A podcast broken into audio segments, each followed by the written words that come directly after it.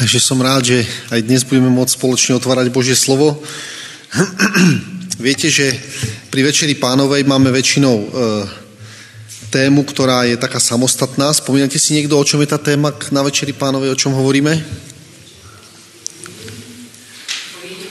O jedení? Áno, dobre.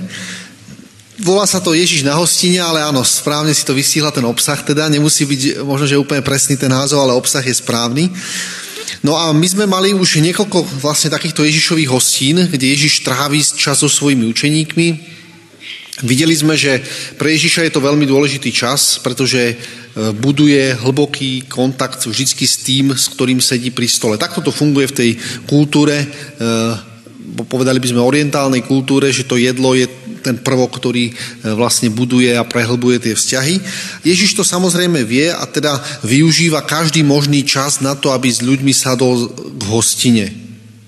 Dokonca až tak veľmi to využíva, že si spomínate, že Ježiša volali žráč a pijan a pritom Ježišovi išlo o vzťahy, nie ani tak o to, aby mal plné brucho. Z toho by sme ho nemohli obviniť, že bol taký nenásytný, že stále bol hladný.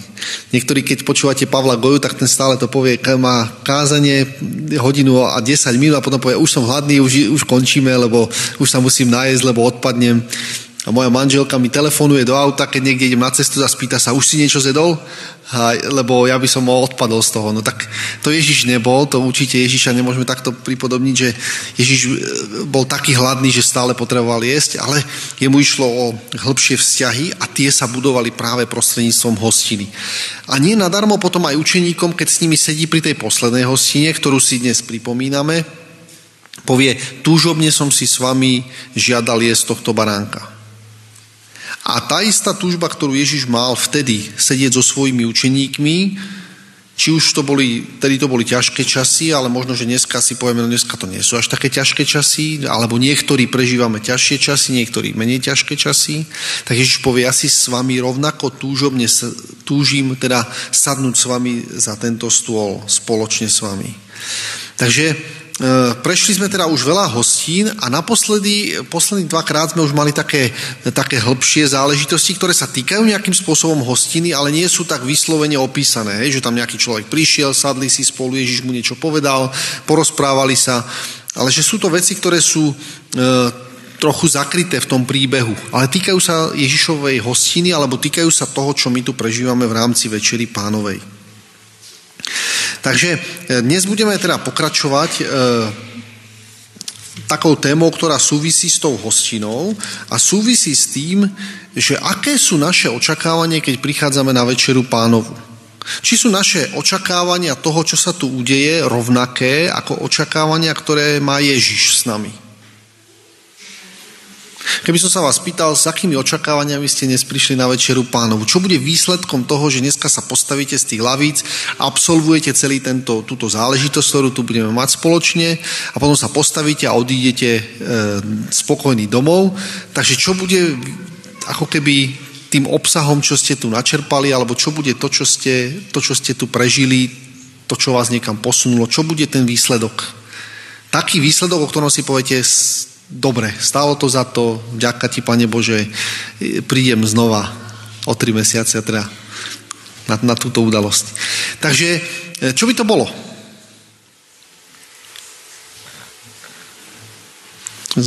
Alicka? Že ťa opustí smútok, dobre, tak to je konkrétne očakávanie, dobre? Dobre? Ešte aj Joško povie, dobre? Áno, takže znova si pripomenieme, čo Pán Ježiš pre nás vykonal po novom, takže uvidíme, či sa to teda podarí. Dobre, takže každý z nás tu máme nejaké očakávanie, tí zhovorčivejší už sa prejavili a dobro, dajme tomu, niektorí z vás si na to odpovedali otázku sami vo svojej mysli. A otázka je, aké má Ježiš očakávanie od nás od tejto hostiny. Či naše očakávanie sa prelína s tým jeho, napríklad. Že či on má tiež nejakú túžbu, teda, alebo či má nejakú víziu pre nás, s ktorou prichádza dnes na túto večeru pánovu. A či sa tieto dve môžu nejako preťať. Či sú nejaké, či existuje nejaký spôsob, ako to zistiť teda a ako, dajme tomu, e, neviem, čo bude lepšie, či aby Pán Ježiš naplnil naše očakávania, alebo my jeho. Tak neviem, čo si z týchto dvoch možností vyberáte. Ale aby sa to nejako prekrylo teda. Ja by som navrhoval, že teda to je Ježišov model. A samozrejme, my si môžeme túto otázku položiť v súvislosti s tým, že e, Ježišovi učeníci, keď nasledujú Ježiša Krista, tak tiež majú nejaké očakávania. Spomínate si na to? Že očakávania, za akými oni idú za Ježišom, sú nejaké, ale realita, ktorú má Ježiš, alebo očakáva on od nich, alebo, alebo má pripravenú tú cestu a tá cesta je nejaká, tak je to diametrálne odlišné. Očakávania učeníkov a očakávania Ježiša od nejakej, nejakých udalostí sú diametrálne odlišné. Čo poviete? Takže by sa mohlo stať, že aj dnešní súčasní učeníci môžu mať nejaké iné očakávania ako tie, ktoré mal Ježiš. E, príkladov by sme samozrejme v Evangeliách našli viacej, ale otvorte spolu so mnou jeden, ktorý, od ktorého sa dnes odrazíme. A hneď sa dozvieme, že ako to súvisí aj s tou našou hostinou. Takže Marek 10. kapitola. Tento istý príbeh je napísaný s drobnou obmenou aj u Matúša v 20. kapitole, ale my ho budeme čítať u Marka v 10. kapitole, takže Marek 10. kapitola. A tam čítame od verša 35. Ak sa vám ten príbeh bude zdať povedomý a pritom iný, ako sme zvyknutí, tak to je dané tým, že to je u Matúša napísané trochu inak. Pripomenieme si ako. Takže Marek 10. kapitola a tam čítame od verša 35. Marek 10. kapitola, verš 35. Pristúpili k nemu Jakob a Ján, synovia Zebedeovi a povedali mu, učiteľu, chceme, aby si nám učinil za čokoľvek by sme ťa prosili. A on im povedal, čo chcete, aby som vám učinil? A oni mu povedali, daj nám, aby sme jeden po tvojom pravom a druhý po tvojom ľavom boku sedeli v tvojej sláve. Ale Ježiš im riekol, neviete, čo si prosíte. Či jazda môžete piť kalich, ktorý ja pijem a pokrstiť sa krstom, ktorým som ja, ktorý sa, ktorým sa ja krstím? A oni mu povedali, môžeme. A Ježiš im povedal, kalich pravda, ktorý ja pijem, piť budete, aj krstom, ktorými sa ja krstím, pokrstení budete, ale dať sedieť po mojom pravom alebo po mojom ľavom boku nie je mojou vecou, ale to bude dané tým, ktorým je to pripravené. Keď to počuli tí desiati, začali sa mrzieť na Jakoba a Jána. A Ježiš privolajúci ich povedal im, viete, že tí, ktorí sa zdajú vládnuť nad národmi, panujú nad nimi a ich veľkí prevádzajú nad nimi svoju moc. Ale nie tak bude medzi vami. Ktokoľvek by chcel byť veľký medzi vami, bude vašim služobníkom a ktokoľvek by chcel byť medzi vami prvými, bude vašim sluhom. Lebo veď ani syn človeka neprišiel na to, aby mu slúžili, ale aby slúžil a dal svoju dušu ako výkupné za mnohých. Takže kde sa tam nachádza niečo o hostine v tomto príbehu? Zaregistrovali si tam, že tam je niečo s hostinou? Povedal som, že tam už to bude také skryté trošičku. Áno, piť kalich, výborne, piť kalich, to súvisí s tým, áno, výborne, výborne. A ešte ďalej. Tá služba, o ktorej tam, áno, krstom, áno, dobre, áno, to, to by mohlo súvisieť, áno, prenesenie, dobre, kalich a krst tam je, dobre. A lavica a pravica, výborne, áno, výborne, dobre. A ešte? Sedieť, to, tá služba, tá, tá konkrétna tá služba, kto chce byť prvým, spomínate si umývanie noh, tam Ježiš tiež zobere ten, ten, ktorý by, nikto na to nepomyslel na ten lavor, tak on to zoberie a on je ten ako keby prvý, sa stane tým, že zoberie tú službu toho posledného a stane sa im pánom, ktorý umýva ich nohy. Dobre, výborne, takže toto tam máme. E, e, ale tak ako som povedal, budeme to tam vidieť ešte ďalej. Takže príbeh začína tým, že prichádza Jakob a Ján. U Matúša je to napísané ako? To je ten rozdiel. U Matúša je čo? Áno, tam príde matka, tam príde za nimi matka, a, ktorá sa volá Salome a pravdepodobne je to Márína sestra Ježišovej matky, takže to sú bratranci oni a takže to ide vybaviť tá ako teta Ježišova, hej. Tá príde za ním a povie, vieš čo, ne, ako, nedalo by sa to takto a takto, hej. No ale v tomto príbehu u Marka to nepovie tá, e, tá Salome, tá ich mama. Otázka, či to aj viacejkrát o tom debatovali, skôr asi nie teda, ale Marek si to pamätal tak, alebo má to od Petra to má tak napísané, že to oni dvaja vlastne prídu za ním, za tým Ježišom a prichádzajú s takou zaujímavou, e, s takou zaujímavou otázkou. A e, tí z vás, ktorí máte deti, tak takúto otázku poznáte, pretože tá otázka to je taký vlastne biankošek, čo si pýtajú od toho Ježiša povedia, Ježíš, máme na teba takúto prozbu, ale slúb nám, že nám to splníš, skôr ako ti povieme, čo to je. Lebo keby sme ti to povedali, tak nám to nesplníš. Takže my to vieme, že by si nám to nesplnil, takže nám to najprv slúb a potom, keď nám to slúbiš, tak potom ti povieme, čo to je. Hej? Tí z vás, ktorí máte deti, tak viete, že deti to, tento, túto metódu používajú veľmi často teda a povedia, vieš čo, chcel by som ísť uh, niekam von a kam. No to ti nemôže povedať, uh, nie, ja to potrebujem vedieť. Uh, ne, nemôžem ti to povedať, lebo by si ma nepustil. Hej? No tak, dobre, tak už to tak je, no. A títo, títo Ježišovi učeníci, to už nie sú malé deti, hej, tí už prichádzajú ako keby za Ježišom Možno, že otázka, čo ich k tomu viedlo. Možno, že keď Ježiš povedal, buďte ako malé deti, tak toto si z toho zobrali, hej, že tie malé deti sú takýmto spôsobom, ako keby sa snažia to získať. Ale ja mám taký dojem, že tie malé deti takto nerozprávajú. To sú už takí pubertiaci trošku. Takí, čo už to proste majú tak troška zmaknuté a dokážu odhadnúť určité tie veci. Takže oni, ak, ak aj chceli byť ako malé deti, tak sa im to nepodarilo. Boli skôr ako pubertiaci, ako, skôr ako, ako tie malé deti teda. Možno, že ich tomu motivovalo Ježišové slova, ktoré povedal, za čokoľvek budete prosiť, v mojom mene ja vám dám. To, to mohli tiež týchto učeníkov k tomu motivovať a povedať si, no dobre, takže ťa chceme poprosiť za čokoľvek, e, teda, aby si nám to dal. Lebo si nám povedal, za čokoľvek ťa budeme prosiť, tak teraz je to čokoľvek. Hej? Ale, poved, ale slúb nám to skôr, ako ti to my povieme, čo to je. Alebo ešte môže byť ďalšia možnosť, prečo si to učeníci takto ako keby vymysleli, tak toto ako keby celé zorganizovali. E, a síce to, že všimli si na to, na Ježišovej službe, že Ježiš, keď sa stretol s nejakým človekom, ktorý bol smutný alebo utrápený, tak mu vždy položil otázku, čo chceš, aby som ti učinil. Takže je možné, že títo dvaja učeníci už chodili pár týždňov taký, s takými zvesenými hlavičkami takto na boku a, a snažili sa možno vyzerať tak trápenie, aby sa ich Ježiš opýtal tú otázku, po ktorej tak túžili. Lebo Ježiš sa vždycky smutných, utrápených a takých proste, čo si nevedeli pomôcť, tak sa ich vždy spýtal, a čo by si chcel, aby som ti urobil? Tak on povedal, no tak toto by som, toto by som chcel. A možno tí učeníci čakali, že Ježiš im položí tú otázku, keď chodili takí smutní okolo neho a tak, tak nenápadne, ak tú hlavu mali tak zvesenú, hej.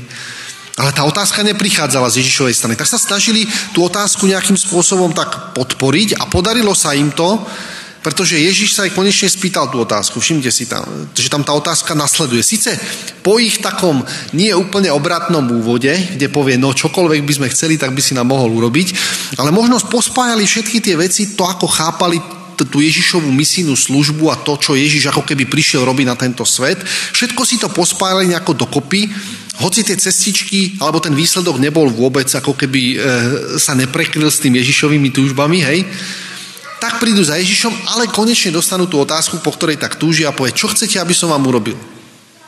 Ježiš to mohol urobiť tak, že povedal, ale chlapci, ja vidím, o čo vám ide. Čo si myslíte, že ja sa vás opýtam tú otázku? Vôbec nie, ja vás chcem niečo naučiť. Nič sa vás nespýtam. Ježiš s nimi trošku zahral tú hru, hej, a povie, no dobre, tak e, prišiel ten čas, takže vám položím tú otázku. Čo chcete, aby som vám učinil? No a oni konečne môžu povedať, e, daj nám, aby sme sedeli po tvojom pravom a druhý po tvojom ľavú, ľavom boku v tvojej sláve.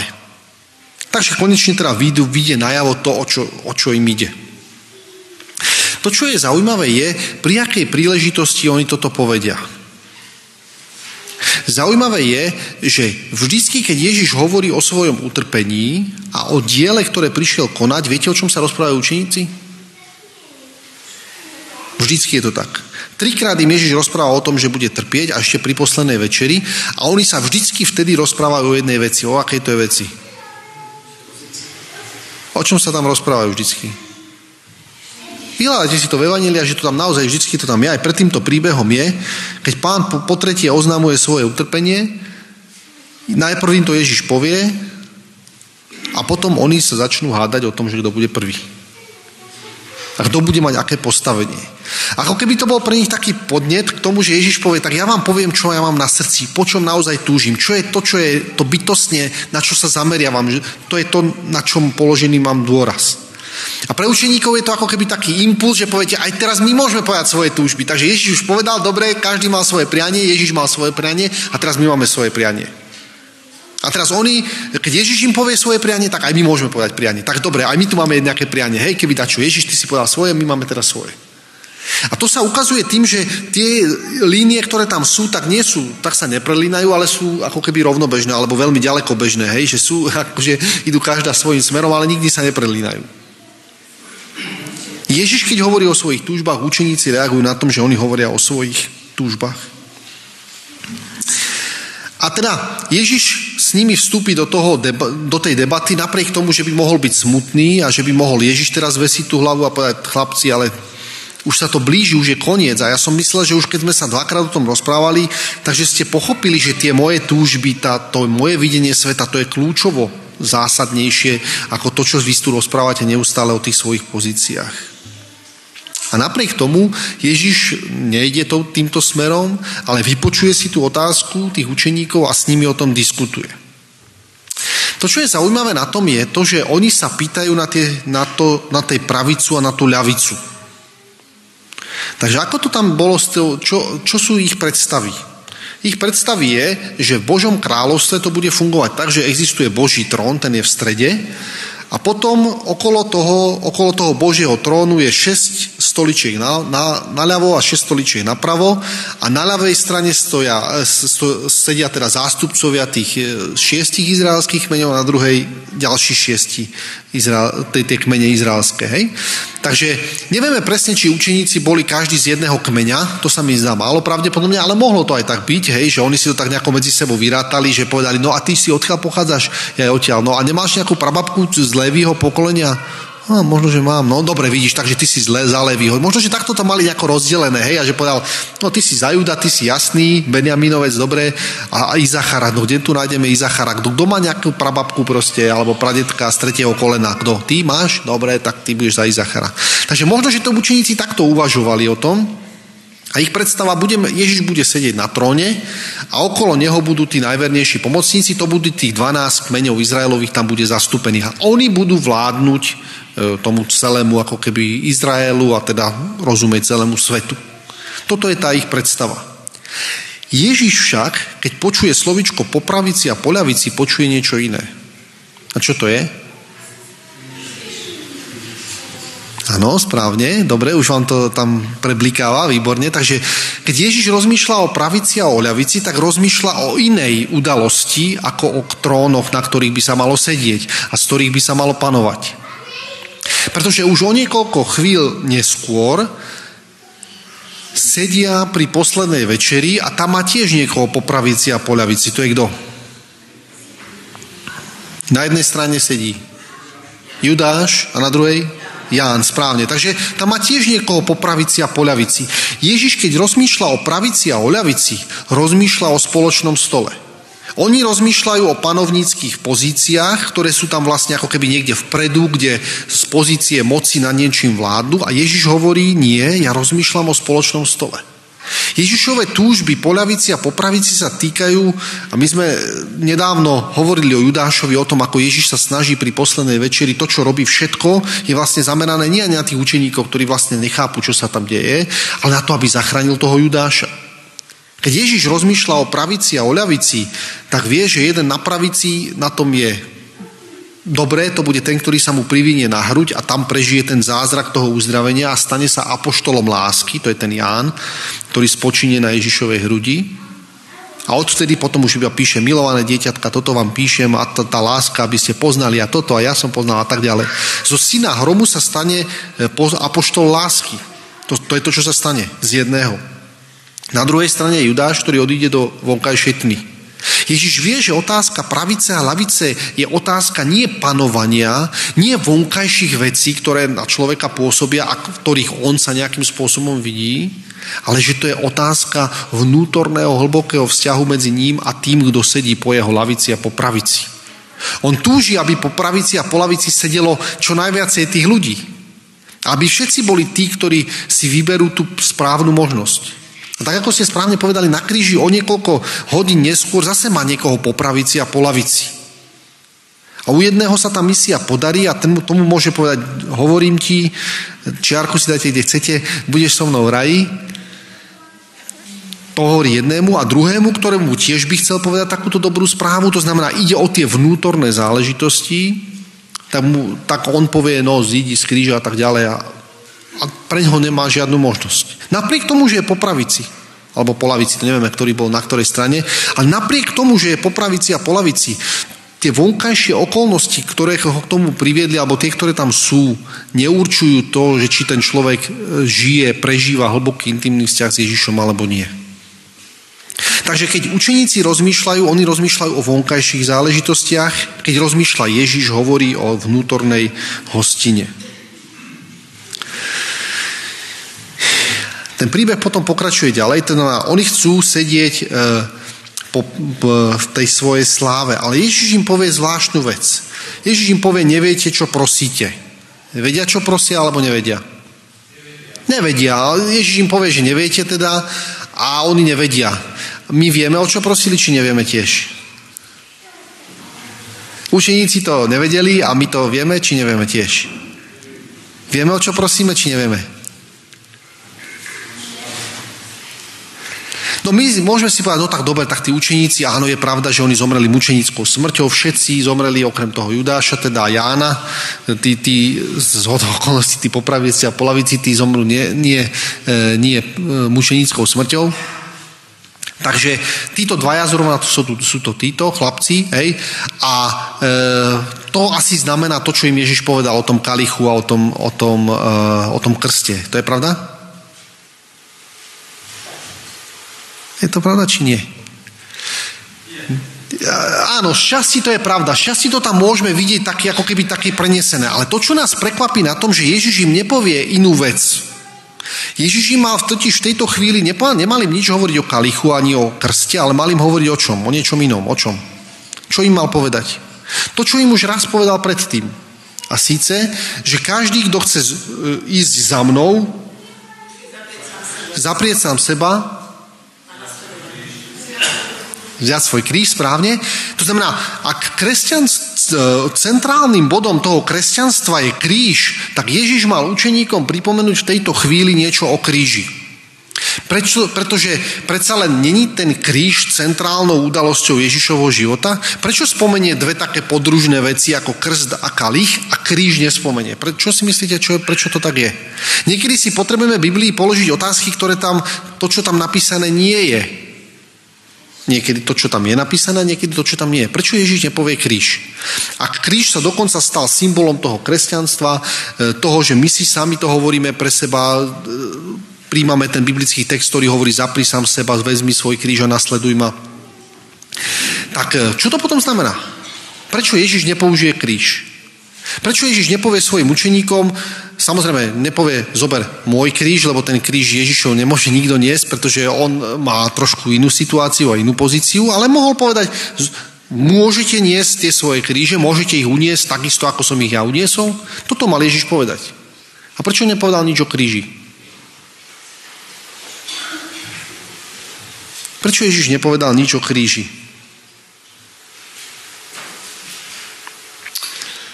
Pretože aj keď sa to zdá, že kríž je najkľúčovejším momentom Ježišovho života, tak nie je. Kríž nie je najdôležitejším alebo najkľúčovejším okamihom Ježišovho života. Pretože to sú vonkajšie okolnosti. A to, na čom Ježišovi záleží, e, samozrejme nie sú vonkajšie okolnosti, ale vnútorné postoje. Pretože niektorí ľudia, ktorí prídu, tak povedia, no vieš čo, ja som pre pána niesol kríž. To si ani nevieš predstaviť, aký to bol kríž ťažký, čo som musel niesť. Na diskotéky som nemohol chodiť. Vôbec som žiadny alkohol nemohol piť, iba na Silvestra. To je proste, čo, to je divné proste ani žiadne iné takéto veci, na ktorých ostatní chodili, e, na tie, užívali si ten svet, proste jedli e, hociakú šumku, nemuseli iba kuráciu si kupovať, proste hociakú mohli si proste dať, ktorú chceli a, a také krásne, proste tam sme to všetko videli na Vianoce v obchode a to my sme nemohli jesť. Takže my sme niesli ten kríž pre toho Ježiša veľmi statočne. Áno? Ani na Silvestra sestra nepila, no vidíte. To je príklad. To je príklad. To je príklad. No, takže všimnite si, že e, o čo tu ide teda? Prečo Ježiš nepoužije kríž? Viete prečo? Pretože kríž môže veľmi ľahko nás zviesť k tomu, že si povieme, No ja som, tie vonkajšie okolnosti, ktoré ja som prežíval, bolo to, na čo Pánu Bohu záležalo. A teraz Pán Boh, pretože som niesol celý čas ten svoj kríž pokorne, trošku som sa posťažoval občas, hej, a tváril som sa, že proste ani na tie Vianoce nemáme tie darčeky, teda, tak to, to, ten kríž som niesol teda veľmi ťažko. Hej? Ale zvládol som to, Pane Bože, takže dúfam, že máš zo mňa radosť, že som ten kríž tak pekne poniesol, takže ja som zo svojej strany urobil, čo som vedel a teraz to by som tak troška očakával ale od teba, hej? Všimne si, pretože ten kríž, to, to je symbol vonkajších okolností, ale Ježiš nehovorí o vonkajších okolnostiach, on hovorí o okolnostiach iných. A to je čo? Povie kalich a povie krst. To sú okolnosti nie vonkajšie, ale okolnosti vnútorné, ktoré človek prežíva. Preto Ježiš neupozorňuje svojich učeníkov na ten kríž, ktorý môže byť aj výsledkom toho, že ten človek je neznesiteľný a že sa s ním nedá žiť a že ostatní proste sú neradi v jeho blízkosti a prítomnosti a preto ho obchádzajú. Ten človek si povie, no za to, že ja slúžim pánovi, tak preto ma tí druhí ľudia nemajú radi. Ale to, že keď ste dve minúty v prítomnosti toho človeka a máte pokazený najbližší týždeň, tak to už je proste druhá vec. On povie, ja statočne nesiem svoj kríž. Ale Ježiš povie, O kríž ani tak nejde. Ide o to, aké sú tvoje pohnútky, aké sú tvoje myšlienky, aké je tvoje srdce počas toho, ako nesieš ten kríž. A to je tá otázka. To, že Ježiš vysí na kríži a to, že tam není zamračený a na všetkých sa mračí, povie, daj pokoj, a ty nepozeraj na mňa. Ale že povie, oče, odpustím, lebo nevedia, čo robia. Tak to je realita, ktorá tam je. To je to, o čo Ježišovi ide. Preto hovorí svojim učeníkom, a môžete niesť ten svoj kríž, môžete niesť, e, môžete piť ten môj kalich, ktorý ja pijem. Pretože to hovorí o vnútorných postojoch, o zmenenom srdci, o intimnom vzťahu, ktorý panuje medzi Pánom Bohom a medzi Ježišom. Ktorý bez ohľadu na to, aké sú vonkajšie okolnosti, a tie môžu byť aj naozaj nepríjemné. V prípade Ježišovom to vidíme. Takže to, keď Ježiš hovorí o kalichu a to, keď hovorí o, e, o krste, nemyslí tým výlučne na vonkajšie okolnosti. Ale sú to, sú to e, postoje a e, vnímanie toho, tých daných ľudí, ktorí sa nachádzajú v ťažkostiach. A teda tu by sme mohli skončiť naše kázanie a na večeru pánov by sa to hodilo, ale mali by sme ešte veľa nedopovedaných vecí, nie? Cítite to tak, že sme ešte ani nie v polovičke? Alebo viac menej v úvode, hej? Dobre, nie, bude to rýchle, e, ale potrebujeme nájsť tomu nejaké riešenie. Čo teda Pán Boh od nás chce? Aká je tá Božia túžba Ježišova, s ktorou prišiel dnes na večeru pánovu? A aká je tá moja? To, že medzi nimi sú diametrálne rozdiely, vidno v prípade tých učeníkov. A to není len tento jeden prípad, a to sú tie prípady, my sme ich mohli prezerať si jeden za druhým. To, o čo Ježišovi naozaj ide, ide o vnútro, nie vonkajšie záležitosti, ktoré sa ho týkajú. A teraz, o čom to teda Ježiš hovorí?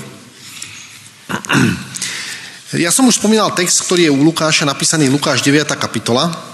Teraz pôjdeme naozaj rýchlo, takže si držte klobuky, eh, aby sme to všetko dobre stihli. Takže Lukáš 9. kapitola, verš 23. A tam je ten text, ktorý sme už citovali a týka sa toho kríža. A všimte si, ak chceme hovoriť o kalichu a chceme hovoriť o krste, tak potrebujeme sa od tohto odraziť. Čo tým Ježiš myslí? Uh, všetkým povedal, ak chce niekto ísť za mnou, nech zaprie sám seba a vezme svoj kríž na každý deň a nasleduje ma. Čo je prosím vás na tomto texte zvláštne? Čo sme tam, ani keď sme si ten text pripomínali, zabudli sme to tam ocitovať. Čo to tam je? Ktorá časť sme ju zabudli na ňu? Zaprie, áno, dobre. Dobre, ešte čo tam je zvláštne? Tam je ešte jedna zvláštna vec. Samozrejme, chceme Ježiša nasledovať, pretože nasledovať Ježiša znamená mať teda, e, ísť teda tou cestou, ktorou vyšiel on, ale nie len von, ako keby vonkajšie situácie, do ktorých prídeme, ale vnútorné naše postoje k tomu. Takže to je, áno, to je správne ísť takouto cestou. Uh, zažívať situáciu kríža, ale tam je napísané zvláštna vec. Tam je napísané, nech vezme svoj kríž na každý deň. A to je zvláštne. Pretože koľkokrát za život niesol Ježiš ten kríž? Koľkokrát? A tu je napísané, že to máme robiť každý deň. Nám, my, nám je to niekedy jednoduché si to predstaviť a povedať si, áno, Ježiš raz za život zobral ten svoj kríž, odniesol ho na tú Golgotu, prežil to, vydržal, zafungovalo to dobre, takže Ježiš je náš vzor, takže raz za život si niekedy zoberieme ten kríž, zatiaľ ešte nie, ešte sme mladí, ešte potrebujeme nejaké veci vyskúšať, ale jedného dňa to zoberieme a urobíme, budeme nasledovať tú Ježišovú cestu. Áno? Ježiš hovorí, že ten, že ten kríž sa má udiať každý deň. Nie raz za život, ale každý deň. To je zvláštna situácia. Ako keby Ježiš chcel urýchliť ten systém v tom, že povie, to, čo som prežil ja raz za život, ty ho máš prežiť každý deň. A čo to znamená? Možno, že toto je ten dôvod, pre ktorý Pavel píše, že ja umieram v Kristovi vždycky na večeru pánovu. Tak, či jak to tam je napísané? Alebo raz za rok. Či?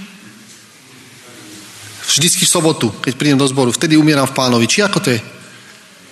Čo povie Pavel? Tiež napísať denne, alebo každý deň. Ja umieram pánovi každý deň, alebo denne. Aha.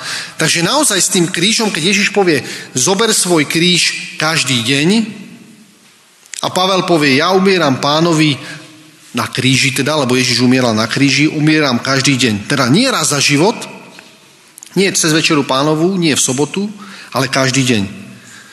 A teda, e, keď si položíme tú otázku, teda, Ježiš, o čo ti teda ide? A teraz taký, taký, taký, taký, taká myšlienka.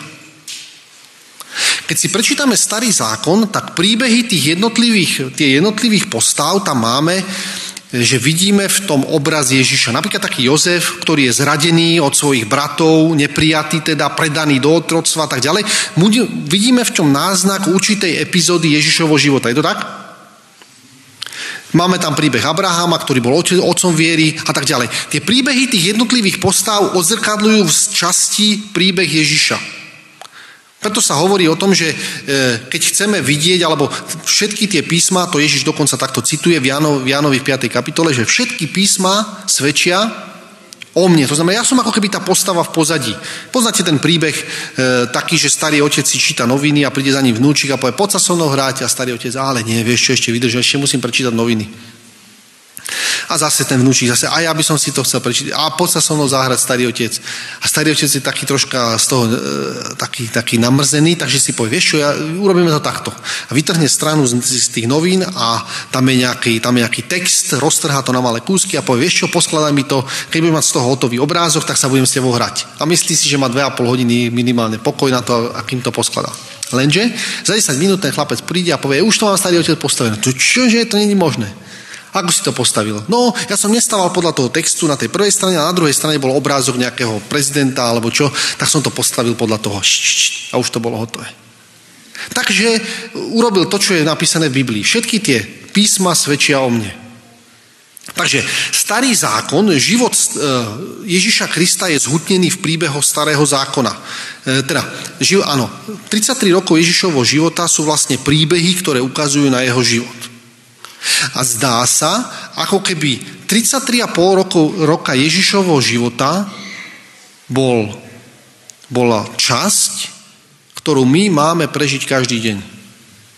Lebo Ježiš povie, zober svoj kríž každý deň. Mohlo by to tak byť, že Ježišov život je rozparcelovaný v starom zákone na 1400 rokov, potom on za 33,5 roka to prežije a potom povie, a moji učeníci budú každý deň žiť tých 33,5 roka. Mohlo by to byť pravda? Asi nie, či? Dobre, urobíme takú skúšku správnosti. Takže, ako začal Ježišov život? Ježiš sa narodil. Ako začíname my náš deň? Ako? Znovu sa narodíme, či? Či ako? Keď otvoríme svoje oči, čo to je? Čo to je? Zači, začiatok dňa, ako, sa, ako to môžeme nazvať? No, znovu sme sa narodili. Znovu, lebo pred, večer predtým sme urobili čo? Keďže sme zavreli oči a uložili sme sa na spánok a Biblia hovorí o tom, že spánok je čo? Takže sme čo urobili v ráno? Znovu sme sa zobudili. Dobre, takže to by mohlo byť. A teda ráno aj večer sedí. To znamená, Ježíš na začiatku sa narodil a na konci išiel spať. Takže my, keď sa ráno zobudíme, tak začíname náš deň a večer ideme spať. Takže to by sedelo, tento začiatok. Ale vyskúšame, či to funguje všetko, hej? Takže čo sa deje ráno po znovu narodení? Keď sa narodil Ježiš, čo sa stalo? Keď sa narodil Ježiš, čo sa stalo? Prišli traja, áno, tam boli, tam boli nejakí takí hostia, áno, ale dalo by sa povedať, keby sme to chceli zhrnúť, e, Satan sa ho snaží zabiť. Satan sa snaží zabiť novonarodeného, novonarodené dieťa. Takže nepriateľ, Satan je nepriateľ, nemá rád znovu narodených ľudí. Súhlasíte? Nemá rád znovu narodených ľudí.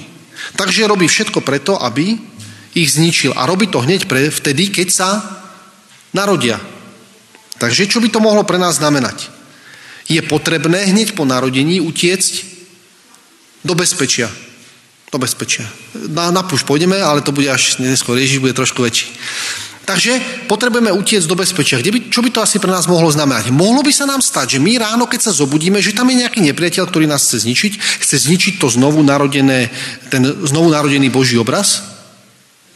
A mohlo by sa stať, že by práve vtedy sme mali utiecť do bezpečia? Aby nás Pán Boh mohol ochrániť? Všimnite si, Jozef dostane inštrukcie, kde je to bezpečie. Čo si myslíte, kde by sme našli my tie inštrukcie, kde je naše bezpečie? Kde by to asi mohlo byť? Mhm. Dobre. Rovnaké inštrukcie, ktoré boli pripravené pre Jozefa, sú pripravené aj pre nás ráno. Po ráno, to je ten deň, kedy, sa, kedy sme sa narodili a kedy sa nepriateľ snaží zničiť nás.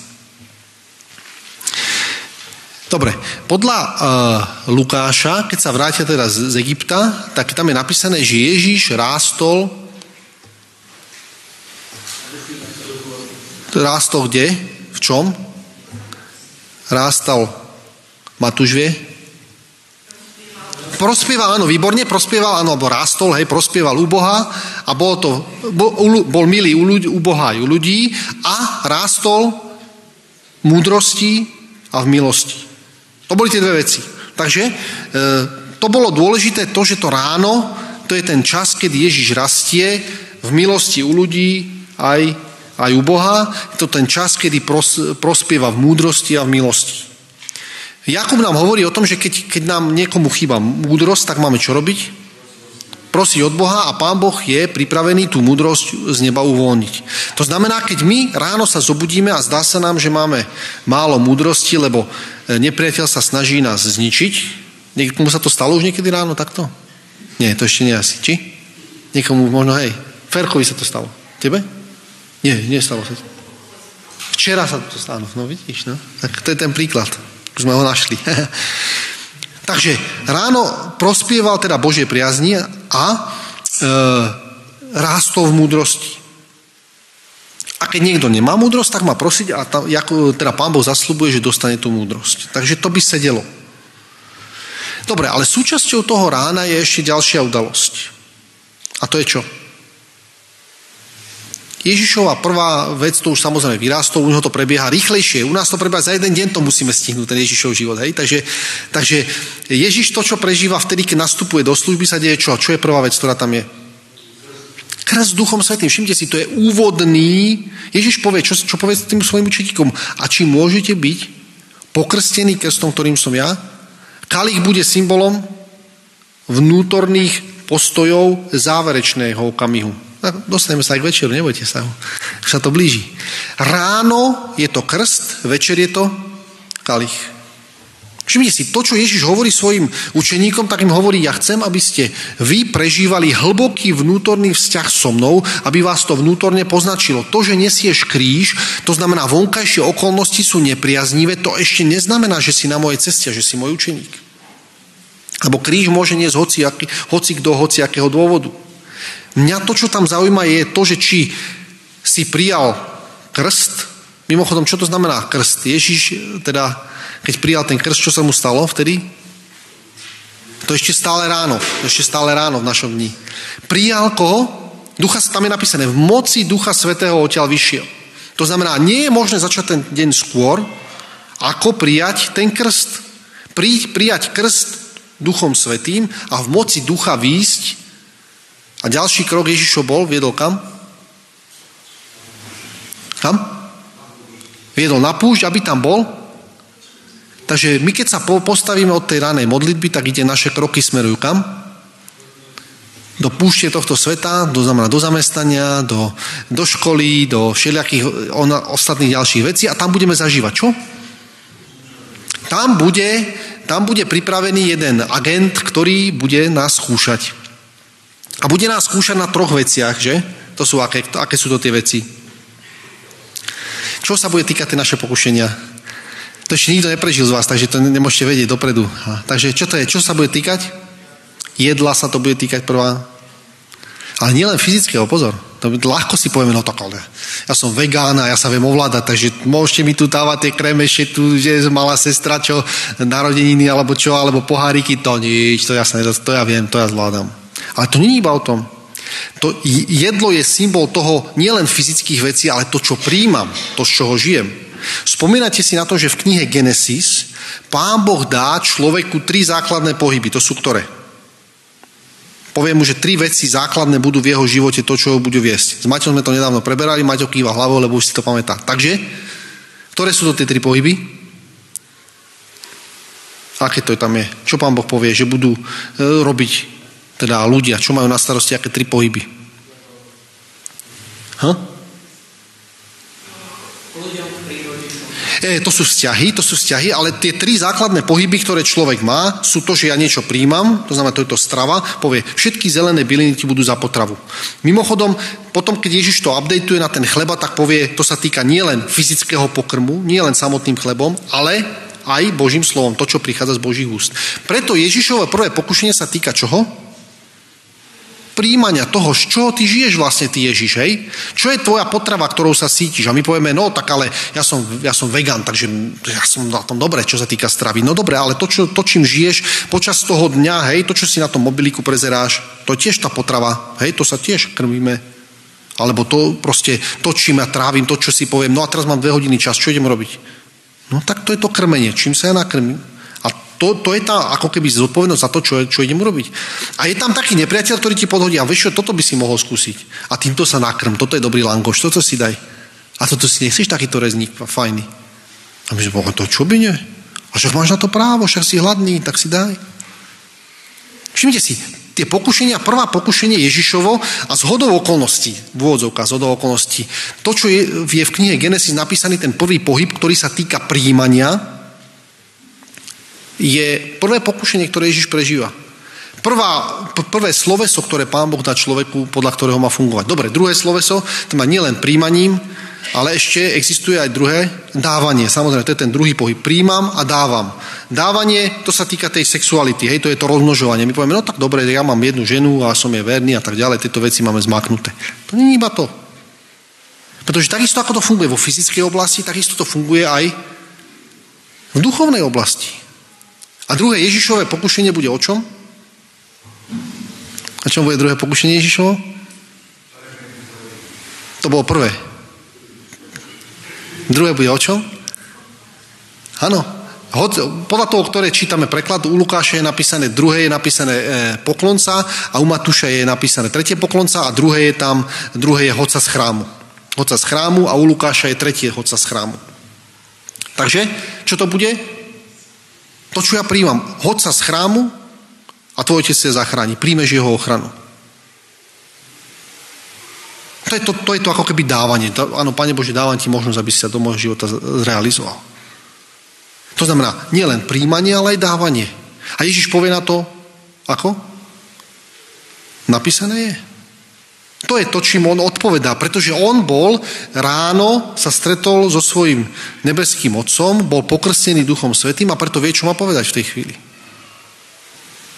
A veci fungujú, do seba zapadajú. Tretie pokušenie a tretí pohyb, ktorý človek dostane, to je čo?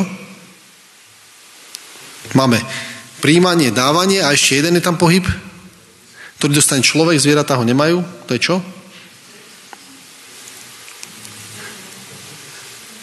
Nepočujem ho také ševelenie, také to, možno, že mám zle uši, no, tak skúste ešte. Čo je ten tretí pohyb, ktorý dostane, teraz hovoríme o stále o Genesis prvej kapitole. Niektorí sú zmetení, čo aký Genesis, však sme tu čítali Marka, no dobre, nevadí, dobre, to ešte sa dobehne. No takže čo? Čo je ten tretí pohyb?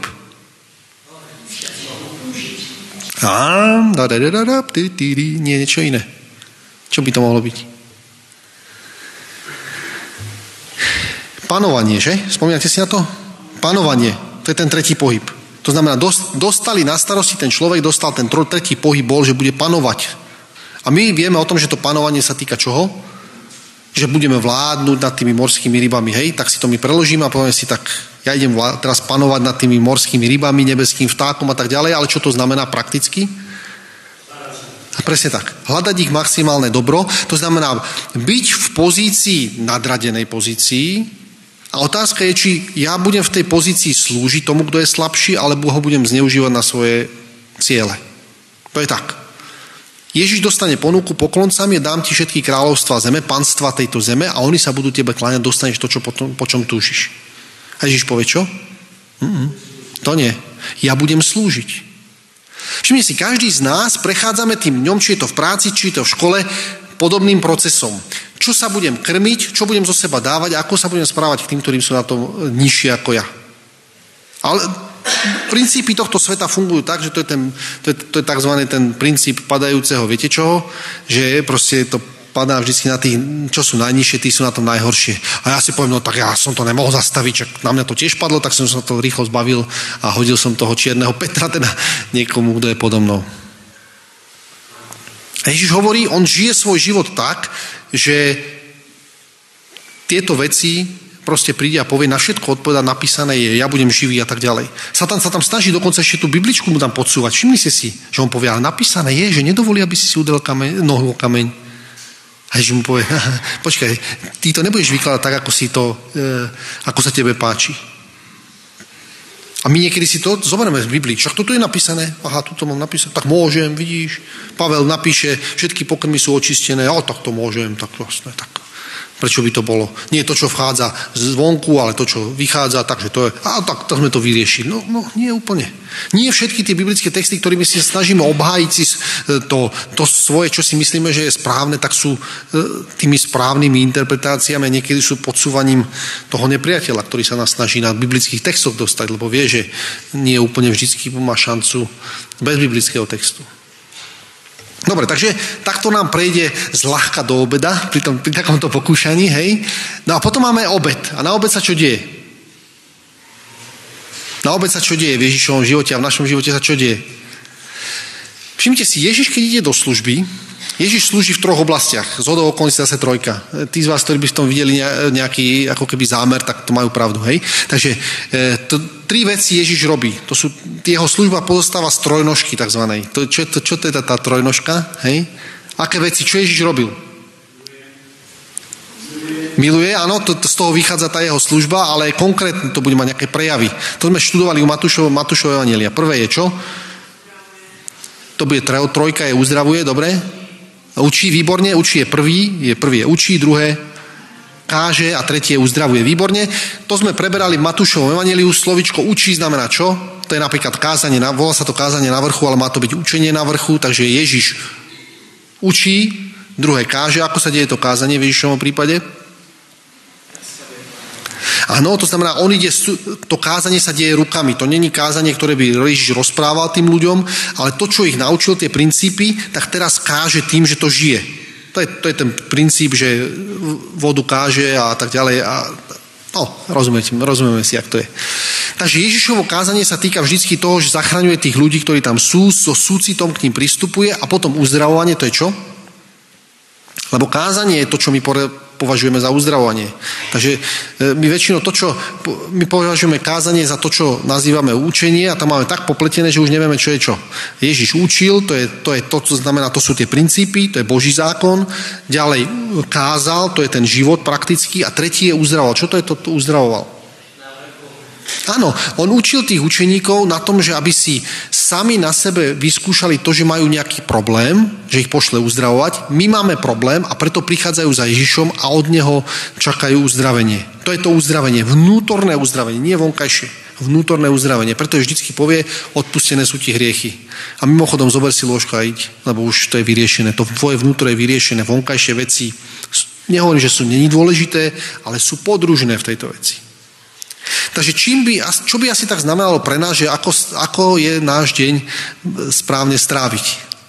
Keď Ježíš, ktorý to robil takto, tak e, učil, kázal a uzdravoval. Čo si myslíte, čo, sa, čo nás, týk, nás čaká za deň? To počas toho dňa. No keďže Ježíš je našim vzorom, takže to isté. Učil, kázal, uzdravoval. Mimochodom, počas toho, že keďže to Ježišov život bol veľmi uh, plný, tak na niekoľkých miestach to Evangeliu nájdeme takú zvláštnu informáciu. A síce, čo tam je napísané? Ježiš povie svojim učeníkom zvláštnu vec a povie, poďte na chvíľku stranou, poďte si oddychnúť, poďte ku mne všetci, ktorí sa namáhate, ste obťažení a ja vám dám odpočinutie. Pretože pri tej práci sa stane to obťaženie a tak ďalej.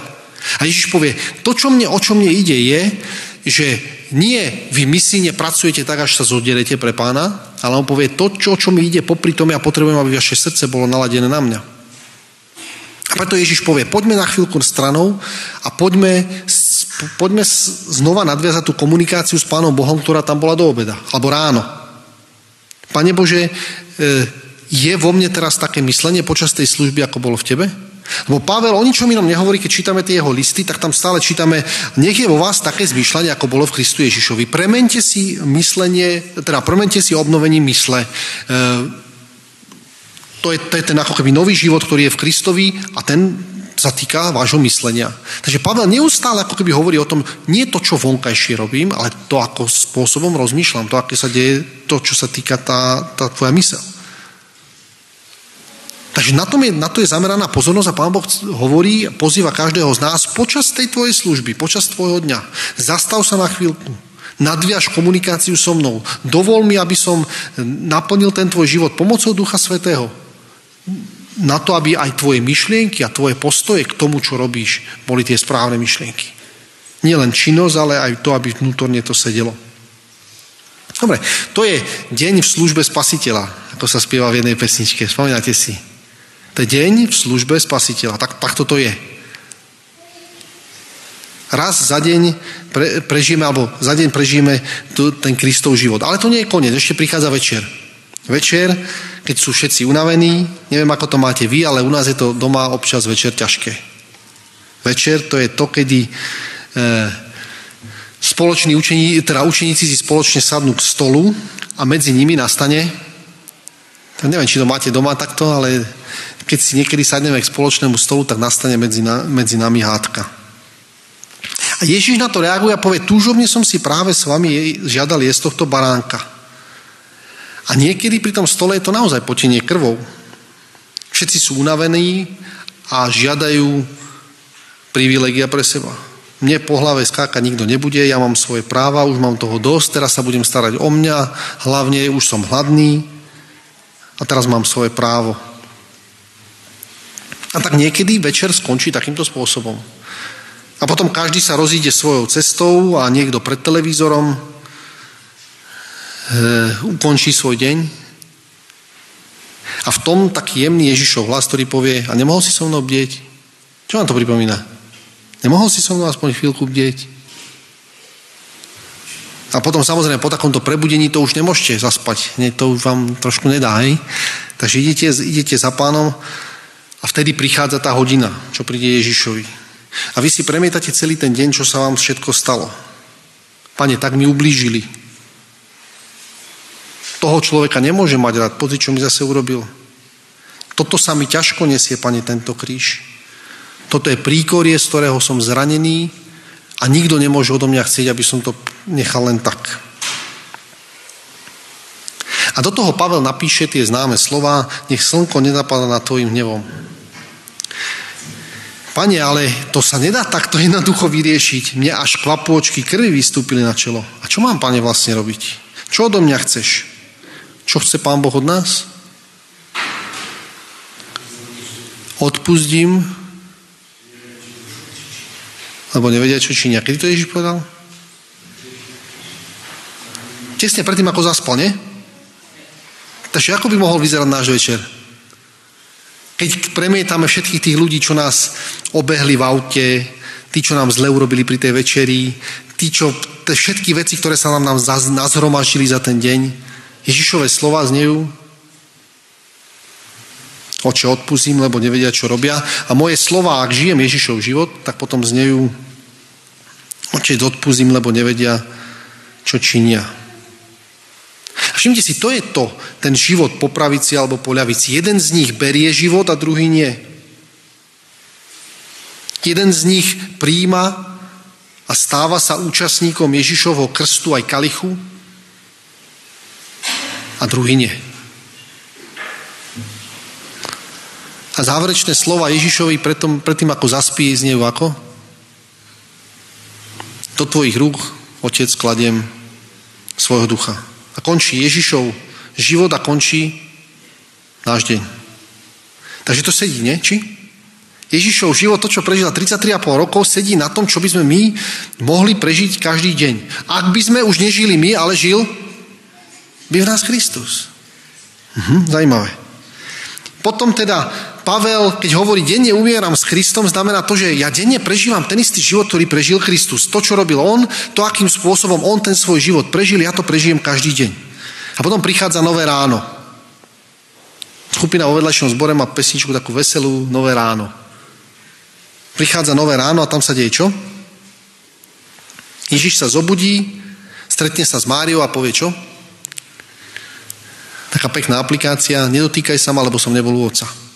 To je, to je možno pravda, aj niektorí z vás to poznáte, keď vám niekto skríži ráno cestu skôr, keď stanete trošku neskôr a skríži vám niekto cestu, tak je bezpečné povedať, nedotýkaj sa ma, lebo som ešte nebol u oca. Ešte by to mohlo zle dopadnúť, ešte, ešte, ešte hryziem. U Ježiša to samozrejme neplatí, ale u nás to platí. Ešte hryziem, ešte som nebol u oca.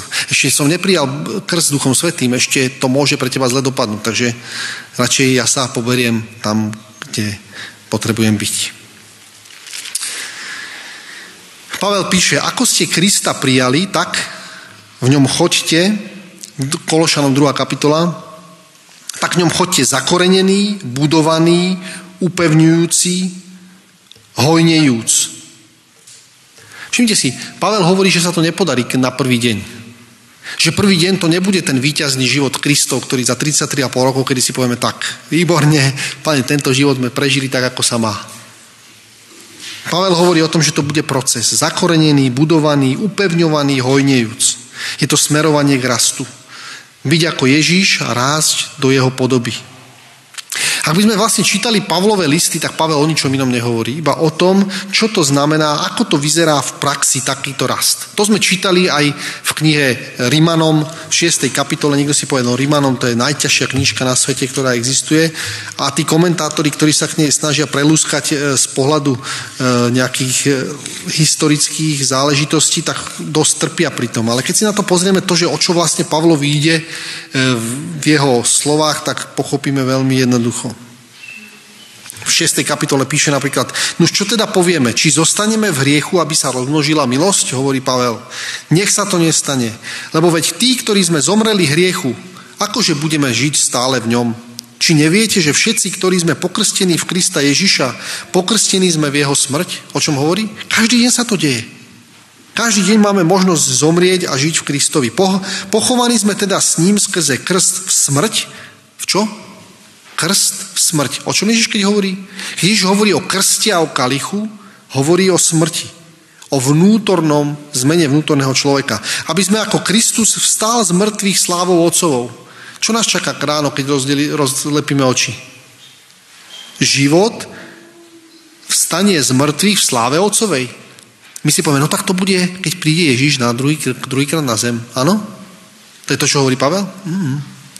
A obávam sa tí z vás, ktorí čakajú na tom, že budeme žiť v sláve Otcovej potom, keď Ježiš príde druhýkrát, tak sa obávam, že to není ono. Aby sme chodili v novote života. Kedy? Pri druhom, pri, pri druhom príchode? Lebo ten, kto zomrel, už je ospravený od hriechu, ale ak sme zomreli s Kristom, veríme, že spolu s ním budeme aj žiť. A vediať, že Kristus vstal z mŕtvych, už viacej nezomiera, smrť viacej nepanuje nad ním. Lebo ten, čo zomrel, hriechu zomrel raz a navždy a čo žije, žije Bohu. Kedy? Každý deň. Podľa Pavla sa to deje, toto každý deň. Zomieram Kristovi v každý deň a preto vstávam v novote života každý deň. Nie vždy je to ideálne, samozrejme, ale vždy sa to deje každý deň. Žijeme s Kristom. Napodobňujeme Krista. Neviem, či niekto z vás, a už pomaličky končíme, lebo už aj veľa hodín, to som si nevšimol, toľko veľa, som sa nejako roz... Aj, aj, aj. No dobre, ale už, da, už naozaj teraz bude záver, hej? Neviem, ktorí z vás máte, e, alebo ste pozerali niekedy kung fu filmy. Kung fu. Viete, čo to je? Bruce Lee a takéto všelijakí ľudia, hej? Tí z vás, ktorí ste to kedysi pozerali, ale myslím, nie, že akože na, naozaj ste to pozerali, iba tak ste zazreli bokom očko, hej? Niečo také. Tak tie príbehy sú väčšinou ako keby rovnaký, rovnaký štýl to má. A síce ten štýl funguje tak, že na začiatku je tam nejaký chlapík, ktorý dostane veľký výprask.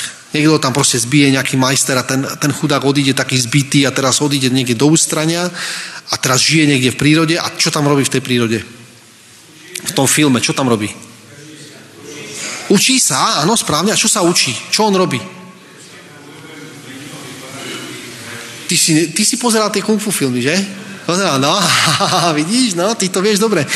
On pozera tam rôzne zvieratka, pozerá tam nejaké zvieratko, ako ide niekto, hej, ako to zviera proste robí a on sa učí a napodobňuje to zviera a sám proste si vytvorí taký štýl, ktorý je napodobňovaní toho zvieraťa. Najprv sú to také malé zvieratka, kde sa učí proste také iba jemné pohyby, malé nákroky a tak ďalej. Potom napríklad tigra pozoruje, hej, a teraz vidíš, ako to robí tiger a on to robí tiež, napodobňuje. To je, taký, to je kung fu štýl, že napodobňuje niečo a samozrejme potom to skončí tak, že potom príde a už všetky tam na konci vybije a už proste tam je, už to zvíťazil, hej, všetko to tak je. Svojím spôsobom, prečo to hovorím? Pretože život s Kristom funguje podobne. To, na čo sa dívame, na to sa meníme tento Ježiš, ktorého napodobňujeme, sa volá baránok. Takže to je taký kung fu baránok, by sme mohli povedať. To je, to je štýl kung fu baránok. Hej? My pozeráme baránka a napodobňujeme jeho štýl. Najprv dostaneme bitku, ale potom, pretože pozeráme toho baránka a už nežijeme my, ale žije v nás baránok, trénujeme, žijeme a fungujeme Baránok je naša obrana, lebo to není útok, to není, to není to útočné bojové umenie, ale to je napodobňovanie toho baránka. A všimnite si, to, čo je tá modlitba, je, Pane, nahraj do mojej mysle to, ako myslel Ježiš, keď ide do tvojho. Čo to, Pane Bože, znamená, keď si povedal, piť tvoj kalich a byť pokrstený krstom, ktorým si bol ty pokrstený. To nie sú vonkajšie okolnosti. To je to, čo by som chcel, aby si v mojom živote realizoval a fungoval. To je to, čo, Pane Bože, znamená v moci ducha prijať Tvoju vôľu. To je tá cesta služby, o ktorej hovorí Marek 10. kapitola, kde Ježiš hovorí o tom, že tí, ktorí chcú byť medzi vami veľkí, nech sú vašimi sluhami. To je skutočný kung fu štýl baránka, ktorý napodobňujeme a fungujeme. Všimte si, Ježiš povie, medzi vami nech to tak nie je. Sú tam takí pánovníci, ktorí sa snažia o tie miesta, ktorí robia tie najdôležitejšie veci, ale medzi vami nech to tak nie je. Vo, vo vás nech je to tak, ako hovorí Pavel, že váš život je život Bohu ukrytý v Kristovi. A teda môžeme povedať, že takýto život, ktorý nám Pán Ježiš ponúka na každý deň, je to služba zmeneného srdca a to, sú, to je skutočná reklama na pravé hodnoty Božieho kráľovstva. Počúvajte, čo o tom napísal Pavol. A to je náš záverečný text v Kološanom, eh, pardon, Efežanom 2. kapitole. A konečne dojde aj na to rozuzlenie tých sedadiel. Všimnite si, čo tam sa píše o tých sedadlách. Kto bude sedieť po pravici a kto bude sedieť po lavici.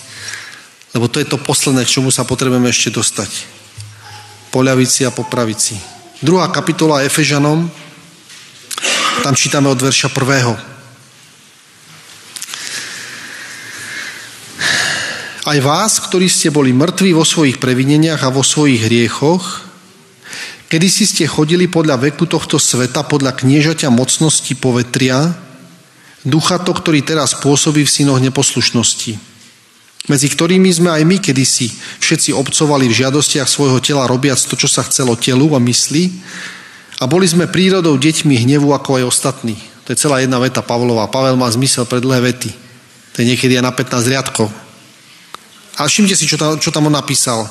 Kedy si to bolo s nami takto? My sme to žili podľa tých pokušení, ktoré nám Satan podsúval. Tak sme to robili. Boli sme deti hnevu.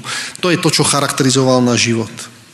Ale, počúvajte, ale Boh, súd, bohatý v milosedenstve pre svoju mnohú lásku, ktorou nás zamiloval, aj keď sme boli mŕtvi v previneniach, spolu nás oživil s Kristou, teraz je veta, milosťou ste spasení, a teraz, a spolu, kto to urobil? Spolu nás vzkriesil a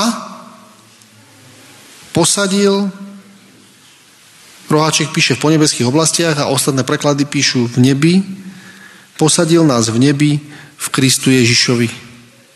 Takže aká je otcová túžba? Ježiš povie, že, je otcová, že to je otcová záležitosť, kto bude sedieť po pravici a po lavici. Čo hovorí otec? Kto má sedieť po pravici a po lavici podľa toho textu? On to už urobil. On to už urobil to, aby sme sedeli po pravici a po lavici. A viete, kde? Na nebeskej hostine. Nie na trónoch Izraela. 12 trónoch Izraela pozície moci, ale z pozície služobníka a intimného, hlbokého vzťahu s Ježišom Kristom. To preto nás Ježiš dnes pozýva k tomuto stolu. Preto, aby sme prišli a povedali, vieš čo, a chceš mi dovoliť, aby do tvojho života sa každý deň zreálnil krst a kalich? Ak áno, tak potom môžeme spoločne uvažovať o tom, že kto bude kde sedieť. Pretože ja, to hovorí Ježíš, chcem sedieť s tebou dnes za stolom.